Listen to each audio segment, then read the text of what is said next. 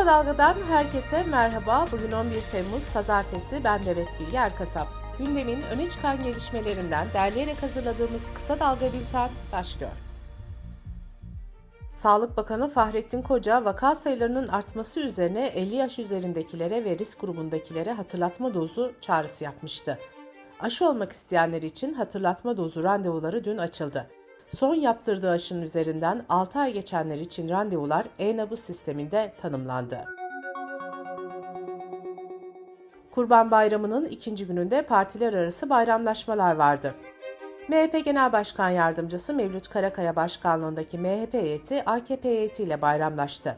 Sohbet sırasında Karakaya İyi Parti'nin altılı masadan ayrılacağını öne sürdü. Bu açıklamaların haber olmasının ardından İyi Parti'den yanıt geldi. Grup Başkan Vekili Erhan Usta, fitne çıkartılmaya çalışılıyor, bu fitnelere de hiçbir şekilde kulak asmayız dedi. Bu arada AKP heyetinin CHP yaptığı bayram ziyareti de gergin geçti. İki partinin bayramlaşmasına ekonomik sorunlar damga vurdu.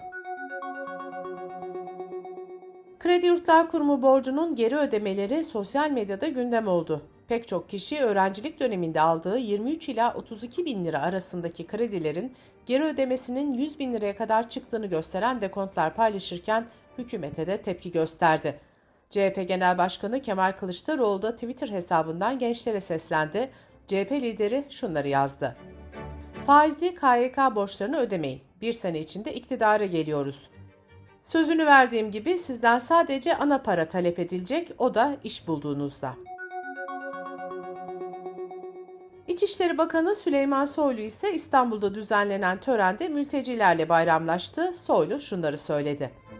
700 binin üzerinde Suriyeli kardeşimiz bu ülkede dünyaya geldi. Bu topraklarda 700 binin üzerinde alem meydana getirdiler. Bu büyük bir zenginliktir. Meteorolojinin günler öncesinden uyarısını yaptığı sağanak yağış İstanbul başta olmak üzere birçok kentte etkili oldu. Bilecik'te bir kişi sele kapılarak yaşamını yitirdi. AFAD, İstanbul, Kocaeli, Sakarya, Düzce, Balıkesir, Zonguldak ve Bursa'da çok kuvvetli yağış beklendiği uyarısı yaptı. İçişleri Bakanı Süleyman Soylu da selin etkilediği yerlerden biri olan İstanbul Esenyurt'ta incelemelerde bulundu. Bakan Soylu ilk etapta evleri su basanlara 5 bin lira, iş yerleri su basanlara da 10 bin lira ödeneceğini belirtti. Konya'da kadına şiddet uygulayan Özgür Duran'ı bıçaklayarak ölümüne neden olduğu gerekçesiyle 10 yıl 10 ay hapis cezasına çarptırılan Kadir Şeker'in serbest bırakılmasına itiraz edildi. Duran ailesinin avukatı Duygu Delibaş, tahliye kararı usul ve yasaya aykırı olup kamuoyu baskısıyla oluşan mahkemelerin tarafsız ve bağımsızlığını zedeleyici nitelikte bir karardır dedi.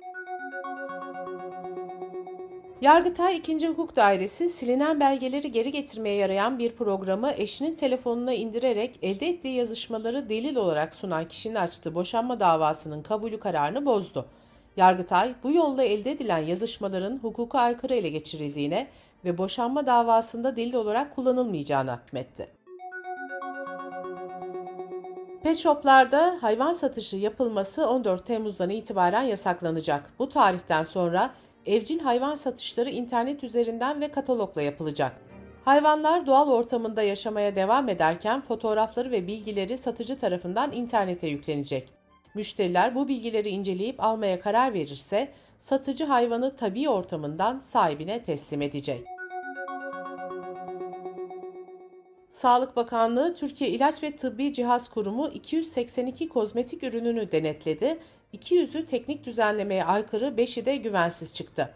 Sahte kaçak taklit olduğu belirlenen 3530 adet parfüm ve deodorant da güvensiz ürün kapsamına alınarak imha edildi.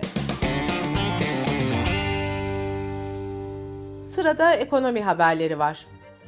Sonbaharda hazır giyim ve ayakkabıya büyük zam geleceği belirtiliyor. Ayakkabıda vatandaşa yansıyacak zammın en az %30 oranında olacağı öngörülürken hazır giyim ürünlerine gelmesi beklenen zam oranı ise %100'ü aşacak.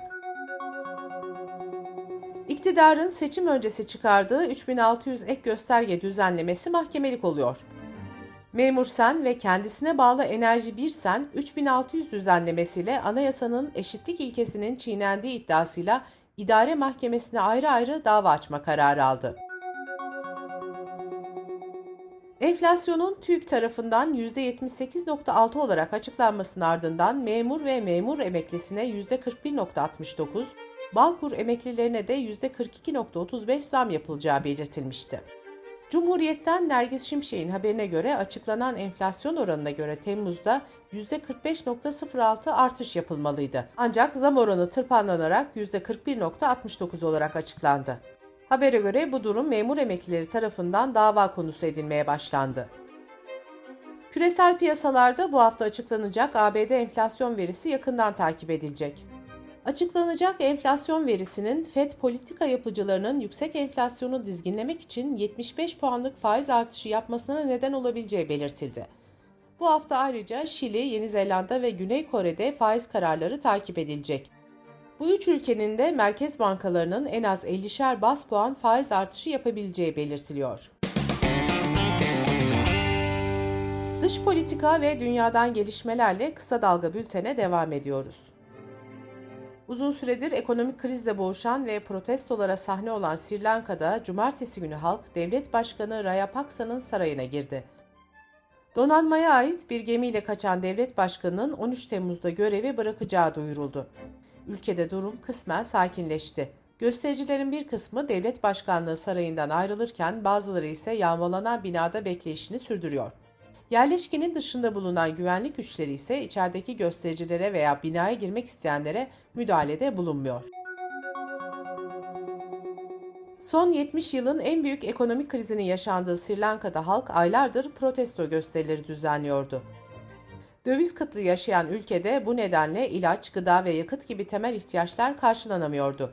Hükümet krizden çıkmak için Uluslararası Para Fonu'yla 3 milyar dolarlık kurtarma paketi üzerinde anlaşmaya çalışıyordu.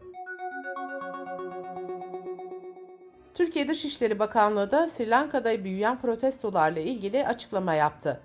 Açıklamada Sri Lanka'da yaşanan gelişmelerden ve devam eden protesto gösterilerinde artan şiddet olaylarından endişe duyuyoruz denildi. Ukrayna Devlet Başkanlığı Almanya, Macaristan, Norveç, Hindistan, Maldivler, Nepal, Sri Lanka, Bangladeş ve Çek Cumhuriyeti büyükelçilerinin görevden alındığını duyurdu. Görevden almalar Devlet Başkanı Zelenski'nin kararıyla yapıldı. Almanya'da Başbakan Scholz'un ve yaklaşık bin milletvekilinin katıldığı Sosyal Demokrat Parti'nin geleneksel Yaz Partisi'nde en az 9 kadına tecavüz hapı verildiği iddia edildi. Partinin eş genel başkanı sorumlular hakkında soruşturma açılması için çağrıda bulundu. Berlin polisi ise 21 yaşındaki bir kadının şikayette bulunmasının ardından iddiaların araştırıldığını duyurdu.